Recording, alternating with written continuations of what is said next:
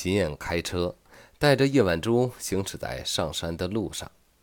这里是 A 市最著名的富人区，只有少量几栋别墅零星坐落在偏僻的山林间。虽然远离市区，路却修得很好，每隔一段距离都设有关卡。如果不是住在这里的人，根本没办法接近。安保工作也是做得极其严密的。不过也是，现在的有钱人哪个不注重人身安全和隐私？住在这种地方才符合身份和地位。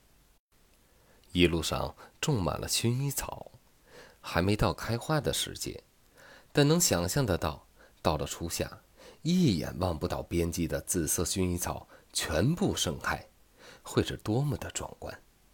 路两边还种了漂亮笔直的云杉，沿着公路一直蜿蜒而上，触目所及，从天到地都是养眼的绿色，漂亮的如同瑰丽的珠宝。嗯，有钱人的世界真好，想住在哪里都可以。叶满珠感叹道：“我从来不知道 A 市还有这么漂亮的地方。”秦燕打趣道。想不想住进来？叶晚珠吓了一跳，才不要，欣赏一下就行了。真要住进来，我会浑身都不自在的。秦燕笑了，哼，那我们以后就搬出去住，不住在秦家大宅里。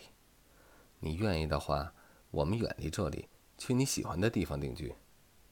你告诉我，你喜欢海边还是山里？要不然。去你的家乡好不好？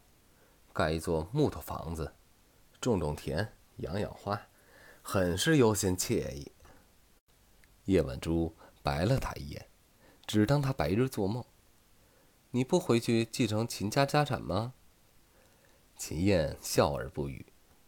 路的尽头，出现了一座黑色的铁门，漂亮高大，里面便是秦家的老宅。一栋白色的三层小楼静静矗立在绿色的山林间。叶晚珠倍感意外，他以为秦家老宅一定像山下那些房子一样富丽堂皇，可没想到只是一栋很普通的三层小楼，盖得很朴素，有些年头了。老房子优雅大气，从外面看很干净，也很典雅。